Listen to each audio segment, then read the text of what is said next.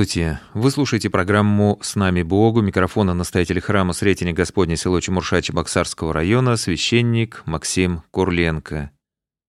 Сегодня программу поделим как бы на две части. В первой части мы поговорим о Троицкой родительской субботе, во второй части, соответственно, о самом празднике Святой Троицы, празднике Пятидесятницы. Напомню, почему именно в субботу церковь совершает заупокойное богослужение, потому что Христос был в гробе телом, а душой сходил в ад, чтобы вывести оттуда уверовавших в Него именно в субботу. Основной смысл вселенских родительских суббот — поминать не только родных и близких, но и вообще всех усопших православных христиан. Ощущение того, что душа вечна и продолжает жить после смерти, оно заложено в каждом из нас и в разных культурах оформляется по-разному несколько. Там, например, есть культ предков, там какие-то обряды, тризны, и даже в атеистическое время поминали минутой молчания. Там гражданские панихиды были, потом, если вспомнить э, какие-то языческие времена, поминальные чарки, у индейцев аборигенов Австралии, там, у европейских народов, на всех континентах есть почитание предков и вера в загробную жизнь. В христианстве почитание усопших оно выражено прежде всего в молитвенном поминовении и раскрывается в этом связь с миром усопших, с возможностью повлиять своей любовью молитвой на память тех, кто нам дорог, кого мы знаем, повлиять на их участь. И вот библейские тексты, они приоткрывают нам завесу тайны вечного существования души и ее посмертной участи. Давайте вспомним немножко библейских текстов, где говорится о жизни после смерти. Первым приходит на ум воскресший Христос, а до Христа воскресший Лазарь. Потом евангельская притча о богаче и Лазаре, где недвусмысленно говорится о жизни после смерти, о посмертной участи. Умер Лазарь и отнесен был ангелами на лон Авраамова или притча о страшном суде, и пойдут сии в муку вечную, а праведники — в жизнь вечную. Господь говорил, не бойтесь убивающих тела, души же не могущих убить. Или Бог же не есть Бог мертвых, но живых, ибо у Него все живы. Живем ли для Господа? Живем. Умираем ли для Господа? Умираем. Потому что живем или умираем всегда Господни, говорил апостол Павел в послании к римлянам. Еще один из фактов, подтверждающих существование загробной жизни, это явление пророков Илии и Моисея во время преображения Христа на горе Фавор. В 11 главе от Иоанна «Верующий в Меня, если умрет, оживет», — говорит Господь. Господь также отвечает на вопрос Садукеев, э, говорит такие слова, сподобившиеся достигнуть того века и воскресения из мертвых не женится, ни замуж не выходит, и умереть уже не могут, ибо они равны ангелам, и суть сыны Божии, будучи сынами воскресения. Ну и сам Господь говорил о себе, «Я есть воскресение и жизнь, верующий в Меня, если умрет, оживет. И всякий, живущий и верующий в Меня, не умрет вовек. Овцы мои слушаются голоса моего, и я знаю их, и они идут за мною, и я даю им жизнь вечную, и не погибнут вовек, и никто не похитит их из руки моей. Да не смущается сердце ваше, веруйте в Бога и в меня веруйте. В доме отца моего обителей много, а если бы не так, я сказал бы вам.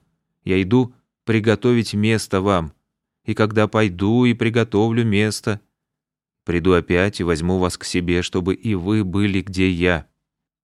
Вот это Господь говорил своим ученикам. Вообще, обычай молиться за усопших появился уже в глубокой древности, в первые века христианства. Можно найти множество высказываний святых о заупокойных молитвах. И главное, что уже в литургийных текстах. В литургии, например, апостола Якова можно встретить молитву за умерших. Святой Дионисий Арепагит в книге церковной иерархии пишет «Священник со смирением должен молить благодать Божию, да отпустит Господь усопшему грехи, происшедшие от человеческой немощи, и да его в стране живых, в недрах Авраама, Исаака и Якова». Тертулиан в книге о венце воина говорит «Мы творим приношения за умерших каждогодно в тот день, в который они скончались». И вот в день Святой Троицы мы отмечаем сошествие Святого Духа на апостолов, и не просто вспоминаем о Святом Духе, мы все время говорим о его животворящей силе, о том, что Святой Дух по своей божественной природе не имеет границ, не имеет препятствий, поэтому, чтобы напомнить нам всем, подчеркнуть, что Дух Святой, Он действует и на мертвых, и на живых, что у Бога все живы. Именно поэтому накануне праздника Троицы установили особую Вселенскую родительскую субботу, названную Троицкая родительская суббота. Святой Василий Великий, составивший молитвы вечерние Дня Святой Троицы, говорит в них, что Господь, в особенности в этот день, благоволит принимать молитвы умерших и даже иже во аде держимых. Ну вот мы несколько слов сказали о родительской субботе, теперь давайте поговорим о празднике Пятидесятницы, о празднике Святой Троицы. Вспомним события этого праздника, его значение, исторические события, духовный смысл как для церкви, так и для каждого христианина. В дохристианское ветхозаветное время праздник Пятидесятницы в еврейском народе был связан с дарованием закона еврейскому народу на 50-й день после исхода евреев из Египта. И вот на горе Синай Моисею были даны 10 заповедей, помимо декалога, то есть 10 заповедей, которые были высечены на двух скрижалях, можно сказать, что это день, в который заключается завет Бога с израильским народом. Завет дословно переводится как «договор». Вот, а Пятидесятница Нового Завета — это тоже завет, связывающий верных чад Церкви через Христа Духом Святым, связывающий с Богом.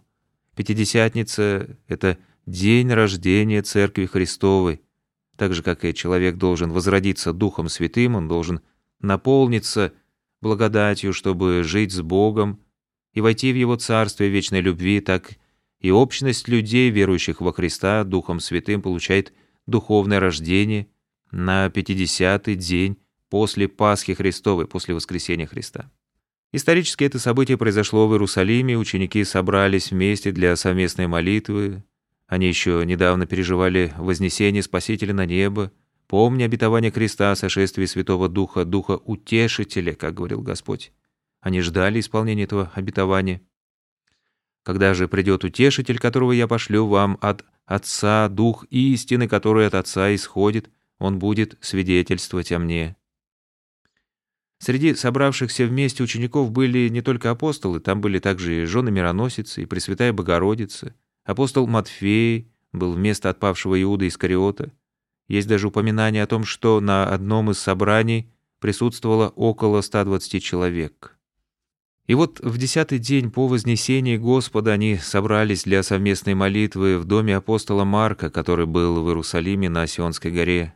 И вдруг внезапно послышался шум, и появились разделяющиеся огненные языки, которые почили на каждом из них.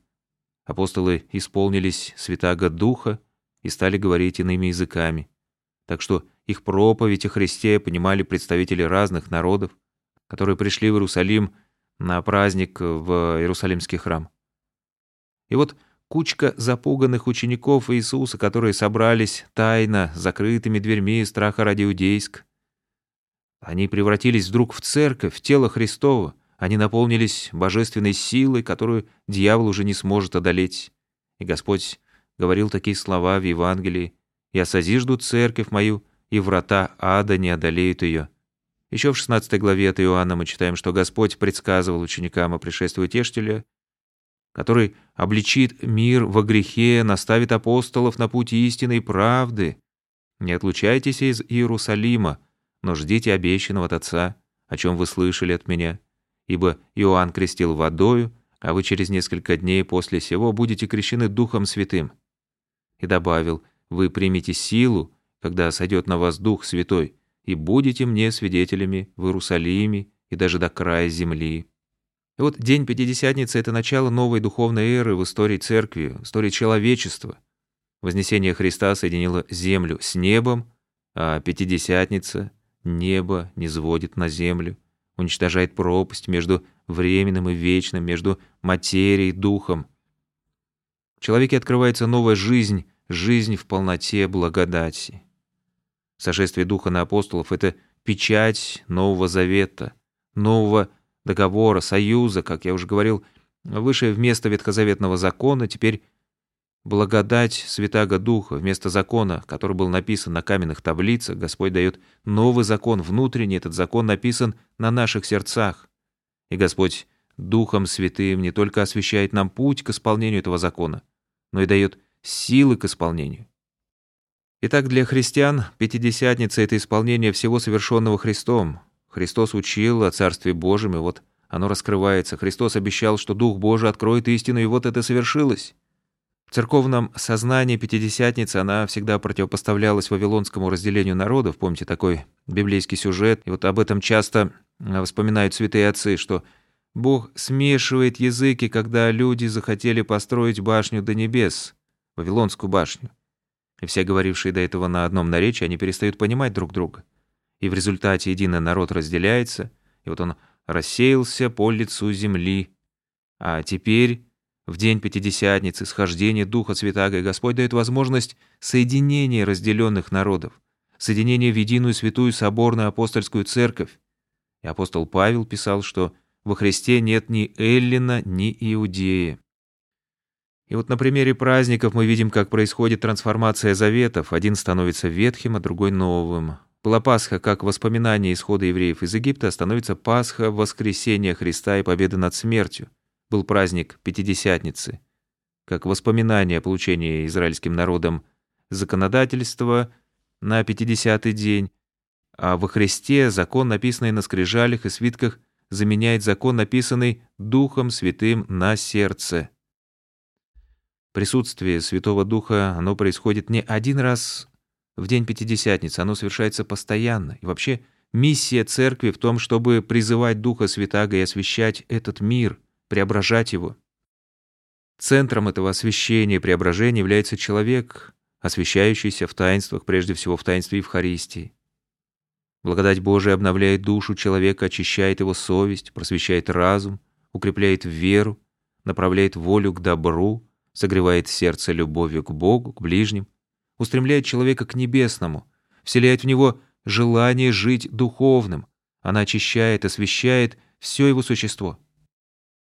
И вот по свидетельству многих святых, удостоившихся высшего духовного озарения, благодать Божия, она наполняет душу миром, радостью. Эта радость, она не сравнится с земными радостями и удовольствиями.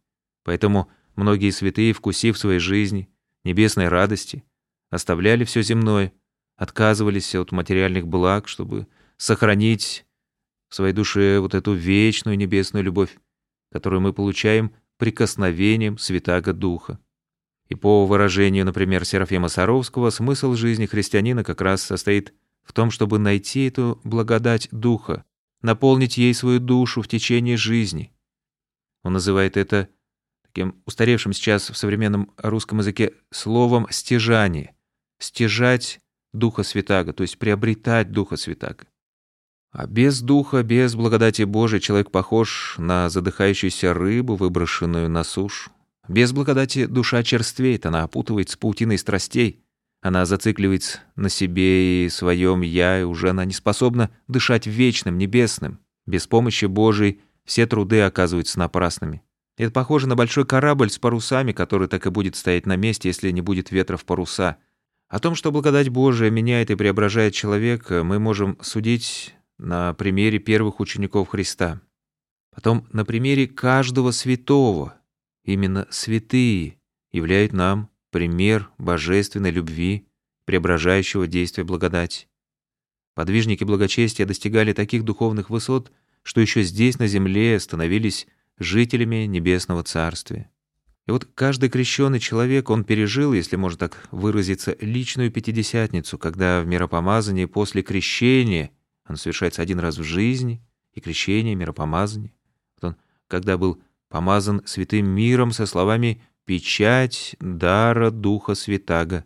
Эти слова означают, что человек получил Святаго Духа, что ему был дарован Святой Дух после того, как в крещении человек сораспялся, совоскрес Христу, и что этот дух остается с ним.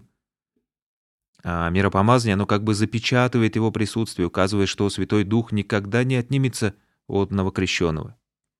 Но это лишь некий залог, который нужно раскрыть в жизни, так же, как и любое дарование, требующее труда, времени, упорства, внутренней концентрации.